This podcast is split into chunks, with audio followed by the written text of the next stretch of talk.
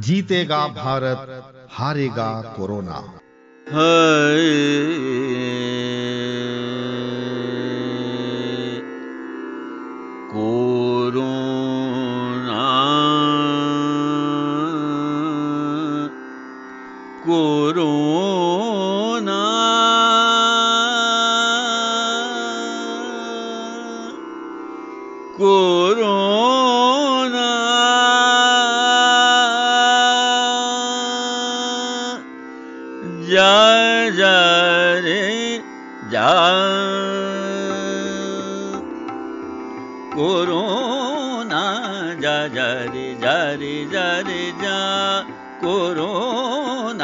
जा जा रे जा रे जा रे, जा।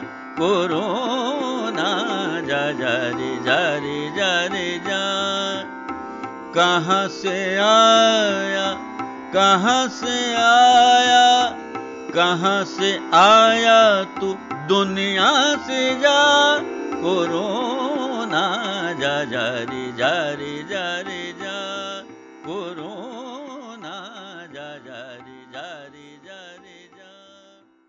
प्रस्तुत है कोरोना से संघर्ष पर केंद्रित आकाशवाणी गोरखपुर की ये प्रस्तुति। कहाँ से आया तू?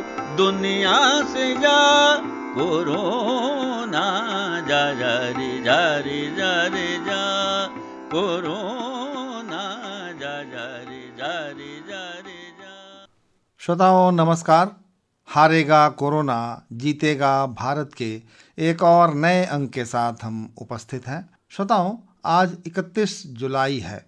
आज दो महान हस्तियों को याद करने का दिन है।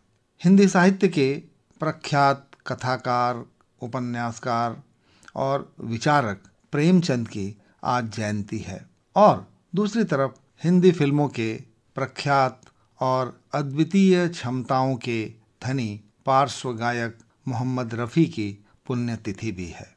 ये दोनों ऐसी हस्तियाँ हैं जिन्होंने अपने अपने क्षेत्रों के कार्य को आसमान सी ऊंचाइयाँ प्रदान की। प्रेमचंद की कथाएँ आम आदमी की कथाएँ हैं।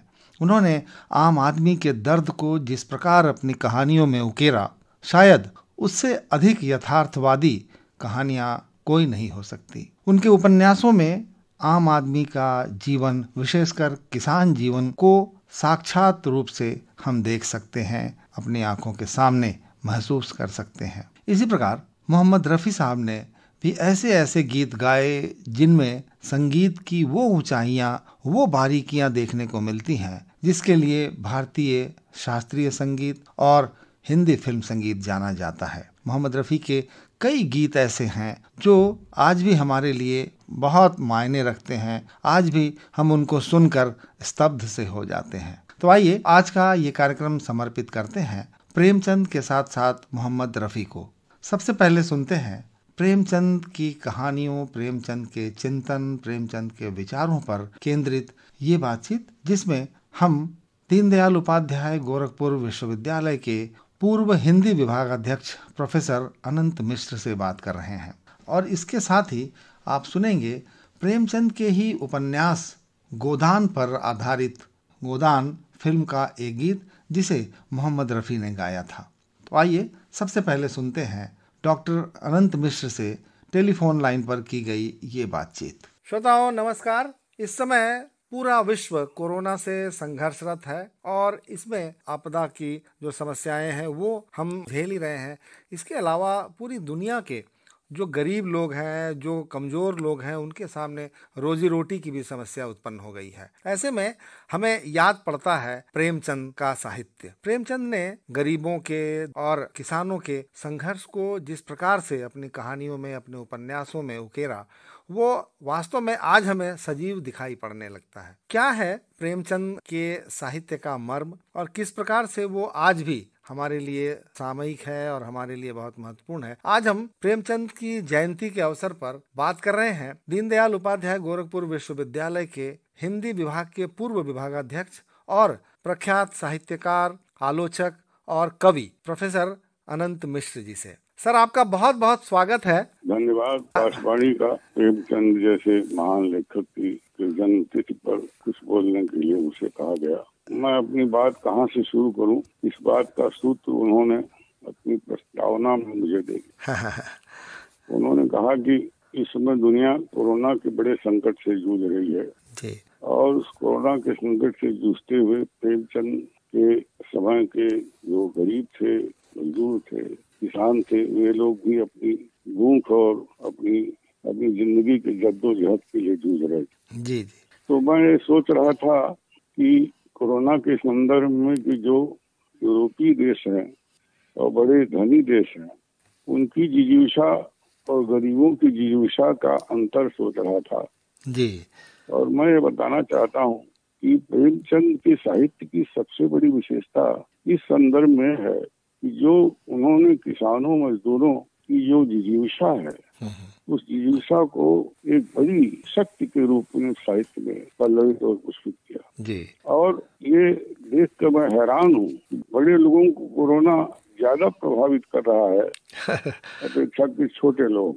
जी जी। ये जो सब संस्कृत से जुड़े लोग थे उनकी इम्यूनिटी उन आर के पानी पीने वालों और एसी में रहने वाले लोगों की तुलना में कहीं बहुत ज़्यादा है। जी जी। इस देश की मिट्टी में जो श्रम संस्कृति थी जो किसान संस्कृति थी जो मेहनत कशी की संस्कृति थी उस संस्कृति का को उन्होंने प्रेमचंद ने अपने साहित्य में जो उस समय उदय दिखाया ये प्रत्यक्ष दिखाई पड़ रहा है कि शहरों में रहने वाले लोगों को कोरोना ज़्यादा प्रभावित कर रहा है।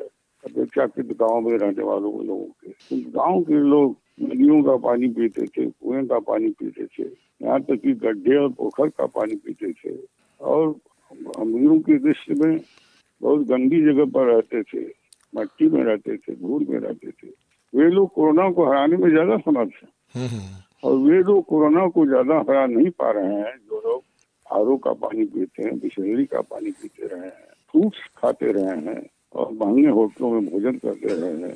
और इसका प्रमाण यह है कि यूरोप के देशों में मृत्यु ज़्यादा है और भारत में मृत्यु दर कम है दो प्रतिशत तीन प्रतिशत। ये बताता है कि प्रेमचंद जिस शब्द संस्कृति की ओर अपने साहित्य में इशारा कर रहे थे जिस रंगभूमि में सूरदास के जिस संघर्ष की वो कहानी लिख रहे थे जो प्रेमचंद पूस की रात में वो जो उस गरीब किसान का चिंतन कर रहे थे जो झबरा कुत्ता के साथ जाड़े के साथ उनका मुकाबला कर रहा था उसकी गर्मी के साथ।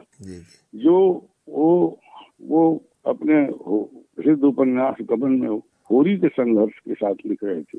होरी में कितनी जिजीविशा है? सूरदास में कितनी जिजीविशा है? और दूसरे उनके तमाम जो पात्र हैं ईदगाह का जो हामिद है उसकी कितनी बड़ी जिजीविशा है? और इससे प्रमाणित होता है कि जिजीविशा कोई संपन्नता से नहीं आती है। या संपन्नता के साहित्य पर लिखने से नहीं आती है संपन्नता को महत्व देने से नहीं आती है। जीविका आती है मनुष्य के मनुष्य के श्रम से मनुष्य की पसीने से। और यहाँ तक कि कभी कभी बड़ी से बड़ी सत्ता को चुनौती देने की मानसिकता से। अगर किसी ने कर्मभूमि उपन्यास पढ़ाओ प्रेम का उसमें एक मुन्नी नाम की पात्रा है। वह पूरे पूरे जो है हमारे जो सनातन धर्म का जो कर्म मीमांसा है वो शास्त्री से भी बात कहती है जी शास्त्री जी पंडित जी इन कर्मों की मैं साक्षी नहीं रही हूँ हम्म। उन कर्मों का फल भोगने के लिए हम क्यों और प्रेमचंद अकेले लेखक हैं जो ईश्वर को भी कटघरे में खड़ा कर देते हम्म। और नमक के दुर्गा में साफ़ साफ़ कहते हैं कि ऊपर की आमदनी में बरकत इसलिए होती उसे ऊपर वाला देता है। और और तनख्वाह की कमाई तो चाँद है वो बढ़ता घटता रहता है बराबर। तो प्रेमचंद का पूरा जो साहित्य है वो मनुष्य की जीविका और मनुष्य की श्रम मनुष्य के भीतर जो प्राणवत्ता है मनुष्य के अंदर जो ज़मीन से जुड़ने की ताकत है और धरती और समुद्र और पर्वतों से संघर्ष करके उसमें एक जीवन खोजने की जो महान ताकत है उस ताकत पर टिकी हुई है। अभी पर कुछ दिन पहले तुलसीदास जी की जयंती थी। हम्म, हम्म। तुलसीदास की लोकप्रियता बहुत है लेकिन इस पर बहुत कम लोग ध्यान देते हैं। तुलसीदास जी की लोकप्रियता बहुत अच्छा साहित्य उनका है बहुत महान साहित्य है। नाना प्राण निर्वादम सम्मतम रामायण वो सब उन्होंने कहा है बहुत सारा राशन व्यवस्था वगैरह। और बहुत उसके प्रशंसक है पूरी दुनिया में प्रशंसक है लोग भी प्रशंसक है। लेकिन एक बात पर ध्यान लोगों का नहीं जाता है कि वहाँ उसी जाति का साहित्य उस राम के कारण भी है। यानी पारलौकिकता के आधार पर उनकी लोकप्रियता है। हम्म, उनकी तुलना में प्रेमचंद का जो साहित्य है प्रेमचंद उतने ही बड़े लोकप्रिय लेखक हुए हिंदी में तो वह मनुष्य के आधार पर है। तो वो जो पारलौकिक शक्तियों का चुनौती देते हैं उसके बावजूद प्रेमचंद का साहित्य जनता में बहुत पढ़ा जाता है। मैं प्रेमचंद इस माने में महान मानता हूँ। हम्म, और एक मुझे महाभारत का मिथ याद आता है कि जब अर्जुन को घमंड हो गया था वो कर्ण से ज़्यादा वीर है। क्योंकि कर्ण के बाण जब चलते थे तो अर्जुन का रथ दो कदम पीछे जाता था और अर्जुन के बाण चलते थे दस कदम पीछे जाता था। बाद में कर्ण के वध के बाद अपना घमंड अर्जुन ने व्यक्त किया तो कृष्ण ने कहा कि नहीं कर्ण ज़्यादा बलवान था क्योंकि तुम जानते हो त्रैलोक्य का भार लेकर तुम्हारे रथ पर मैं बैठा था। हम्म, उस रथ को ऊपर हनुमान जी बैठे थे। दो कदम हटाना यानी सौ कदम हटाना। हम्म, तो प्रेमचंद आदमी और आदमी की संवेदना और आदमी की भावना आदमी का कर्म आदमी का की ताकत आदमी का श्रम जो मनुष्य है उसके आधार पर उनका जो साहित्य है जो अगर टिका हुआ है और तुलसीदास जी के समानांतर टिका हुआ है हम्म, हम्म, तो कई अर्थों में मैं मानता हूँ कि तुलसीदास महान होंगे लेकिन प्रेमचंद कम महान नहीं है। बल्कि मेरे देश में ज़्यादा महान जो। इसी ज़िंदगी और इसी ज़मीन और इसी मनुष्यता इसी श्रम इसी गरीब मजदूर के सहारे उनका किसी सामंत का, किसी राजा का सत्य चित्रण करके उन्होंने महानता नहीं प्राप्त की। किसी ऋषि का, किसी परलोक का, किसी धर्म का, किसी भाव का, किसी स्वर्ग का, नरक का, किसी महान वैकुंठ लोक का हवाला देकर उन्होंने अपने साहित्य की लोकप्रियता नहीं प्राप्त की, बल्कि मनुष्य के भीतर जो संवेदनशीलता है, जो उसकी महानता है उसके आधार पर उन्होंने अपने साहित्य का निर्माण किया और उसे जनता में परोसा और जनता ने उसे बड़े स्वाद से उसे ग्रहण किया।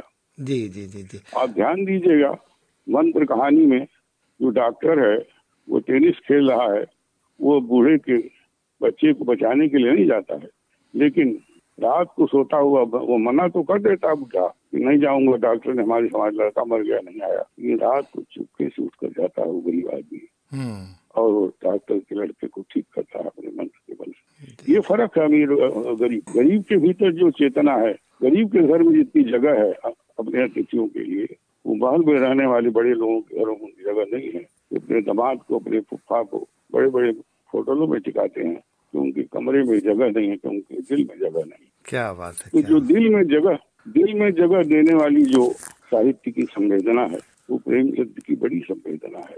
जो एकदम लौकिक धरातल पर जमीनी स्तर पर भारतीय मनुष्यता और विश्व की व्यापक मनुष्यता क्योंकि व्यापक मनुष्यता तो अभाव में और संघर्ष में रहती तो व्यापकता की दृष्टि से मानवीयता की दृष्टि से संवेदनशीलता की दृष्टि से और चरित्र की दृष्टि से भी गरीब का चरित्र होता है वो नहीं बिकता उसकी आत्मा नहीं बिकती है अमीरों की तो बिक जाती है। हम्म, पढ़े लिखे लोगों का तो कोई ईमान नहीं होता उनके पास पोथी का ज्ञान होता है। ईमान नहीं होता है। और गरीब आदमी के पास पोथी का ज्ञान नहीं होता है पर ईमान होता है।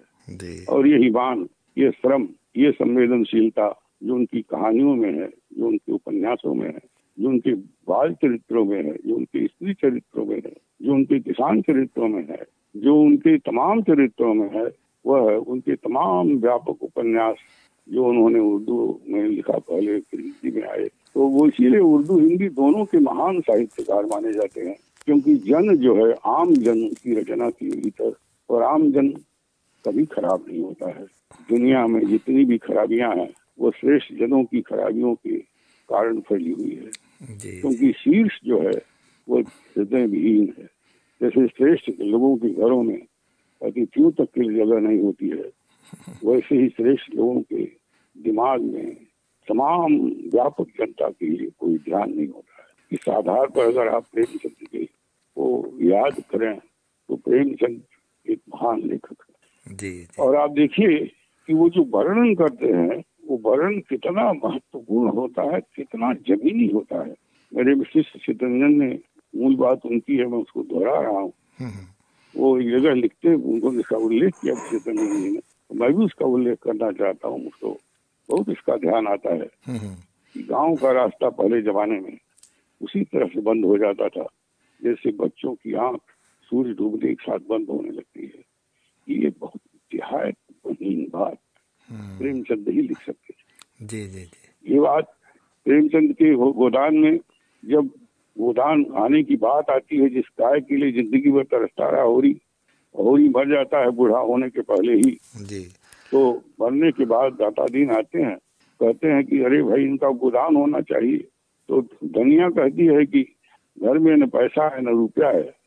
पुतली बेच कर बीस आने पैसे लाई थी। हम्म। यही रहा इनका गोदान। और धनिया पछाड़ खाकर गिर जाती। है उपन्यास के नाम मालूम होता है। जी जी पढ़ने वाले को आँख में आँसू आ जाते हैं। जो जो लेखक जायसी ने कहा कि हमारा पद्मावत कोई पढ़े उसकी आँख से दो बूंद आँसू आ जाए तो मैं अपनी लेखनी को धन्य मानूँगा। प्रेमचंद की कहानियाँ, प्रेमचंद के उपन्यास, प्रेमचंद के पाठ, प्रेमचंद के द्वारा जो जो वैचारिक, जो निबंध लिखे गए, उन सबको मिलाकर अगर देखा जाए प्रेमचंद एक ऐसे लेखक हैं, जो आम आदमी की आँखों में संवेदना के आँसू पैदा कर सकते हैं। दूसरे लेखक भगवान के भरोसे लिखते हैं।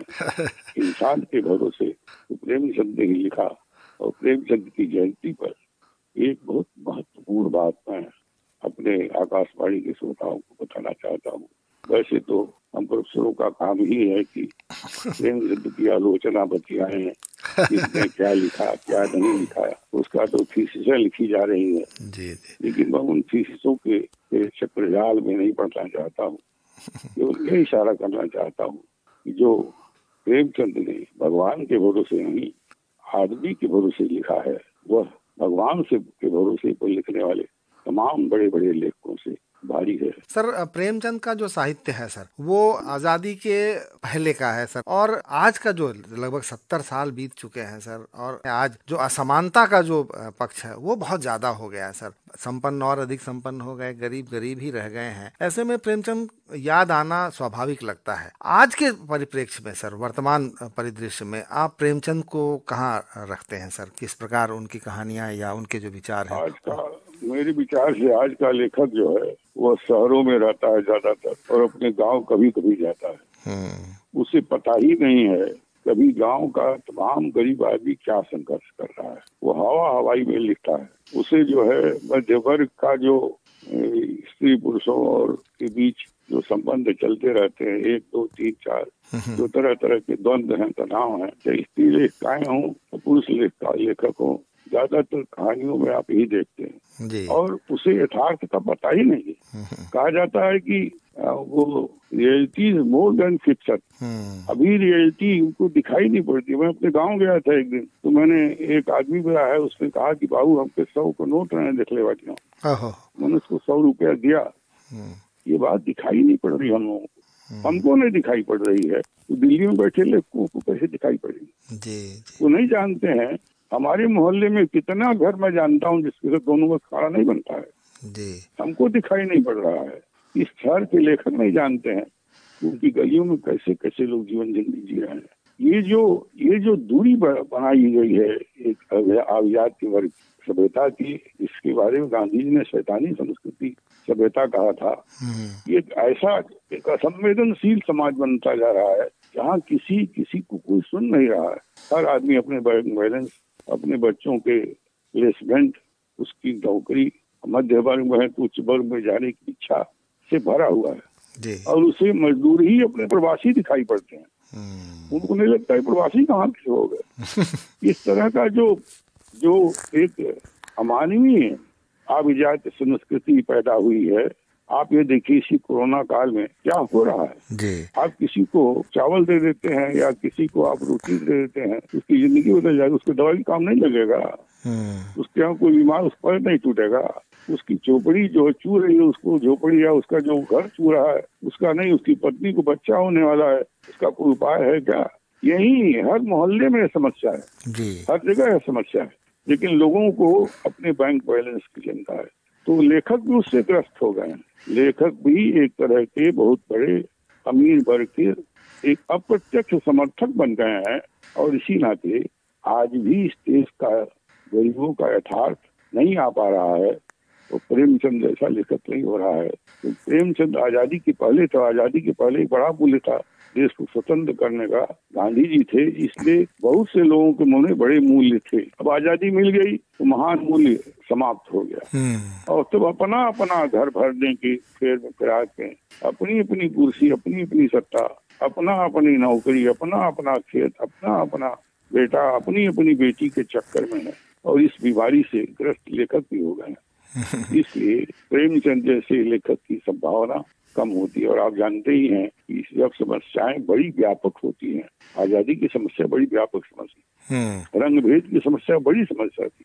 नेशनल मंडेला इसलिए हुए गांधी जी इसलिए हुए कि बहुत बड़े संघर्ष बहुत और बड़े लक्ष्य को लेकर चल बहुत बड़ी चुनौती थी बहुत बड़ी चुनौती आज तो केवल विकास ही एकमात्र एकमात्र जो है घर। चौड़ी सड़क, मकान, बिजली, पानी, एसी, कूलर, अमेरिका में लड़का पढ़े, इंजीनियरिंग हो, बीटेक हो, यही रह गया है। तो जो समाज का ही लक्ष्य, फ्लैट और स्कूटर, मोटर, मोटरसाइकिल, जो समाज का ही आदर्श रह गया है, नौजवानों का ही आदर्श रह गया है। बूढ़े तक भी अपना अपना पैसा बचाने के चक्कर में बच्चों से।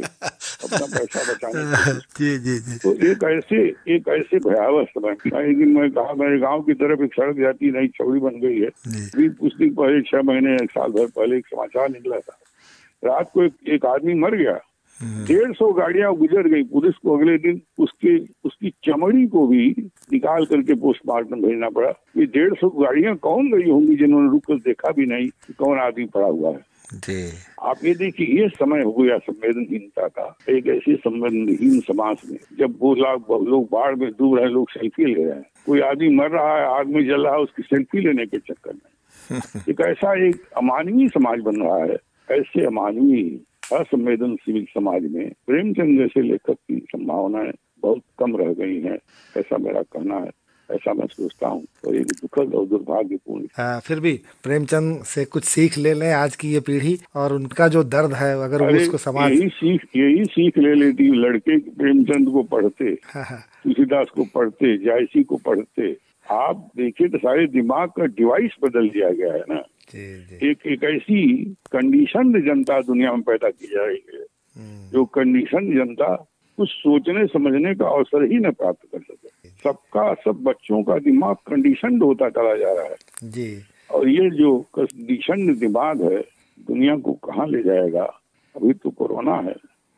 वो एक ऐसे दिमागी संकट की ओर ले जाएगा मानवता हमेशा के लिए एक तरह की दानवता। और कौन दानव दानव देवता कुछ होते नहीं यही दानवता है। जो दानवता चल रही है। जी जी जी। ये मशीन तो और दानव बना रही है। जी। सुविधाओं के साथ शांति समाप्त हो रही है। सुविधा है शांति नहीं है। धन है शांति नहीं है। कोठी है शांति नहीं है। व्यक्ति है संवेदना नहीं स्त्री पुरुष एक ही बिस्तर पर बैठे हुए अलग अलग चैट कर रहे हैं। हम्म। पति पत्नी के बीच में संवाद नहीं है। जो आप जहाँ आप जाते हैं मिलने किसी से उससे नहीं मिलते हैं आप फ़ोन से दूसरे से बात जहाँ आप हैं वहाँ नहीं होते। तो ये डिवाइस जो बन रहा है दुनिया में हाँ। ये डिवाइस धीरे धीरे प्रेमचंद जैसे लेखक की संभावनाओं को खत्म कर रहा है। और दुनिया के लिए दुर्भाग्यपूर्ण जी जी जी जी। प्रोफेसर अनंत मिश्र आपने इतनी अच्छी बातें बताई और प्रेमचंद को नए संदर्भों में परिभाषित करने का प्रयास किया। प्रेमचंद से हम क्या सीख सकते हैं और कैसे ये जो दुनिया बदल रही है इसमें किस प्रकार से प्रेमचंद को फिट किया जाए? आपने हमें इतना समय दिया। आपका बहुत बहुत धन्यवाद। धन्यवाद। ये थे प्रोफेसर अनंत मिश्र। और अब आइए सुनते हैं गोदान फ़िल्म का ये गीत जिस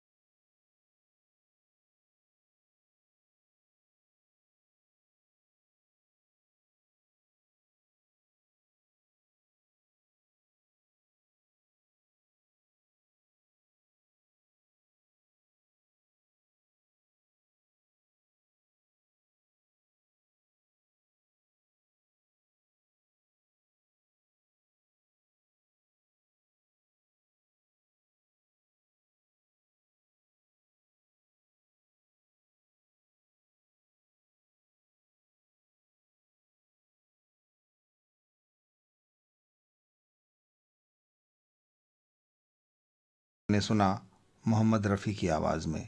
कार्यक्रम के अंत में आइए सुनते हैं नियामत अली और साथियों की आवाज़ में ये लोकगीत। नयन दो हमरे, तोहरी वो नयन दो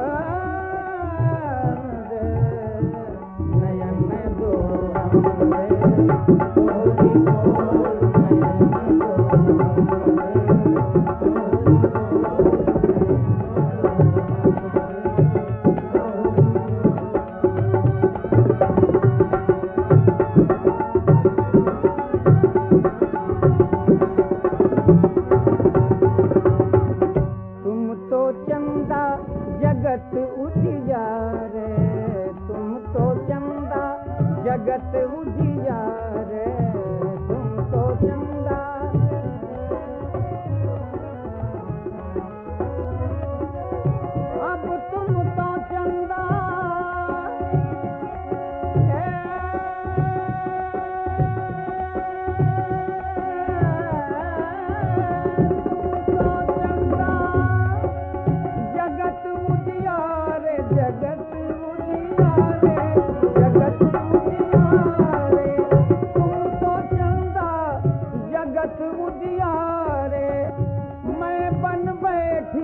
போர் நயன்.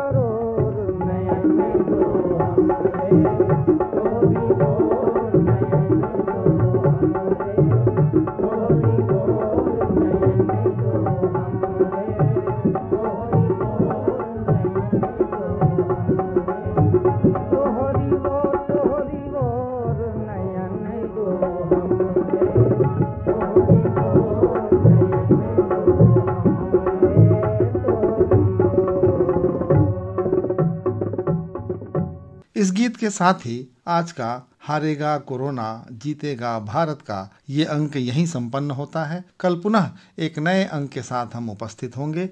तब तक के लिए ब्रजेंद्र नारायण को अनुमति दीजिए। नमस्कार।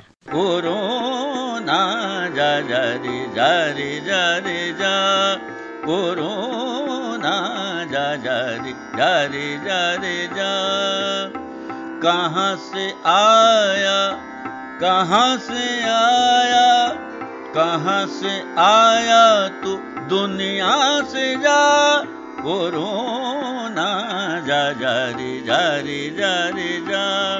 कोरोना जा जा।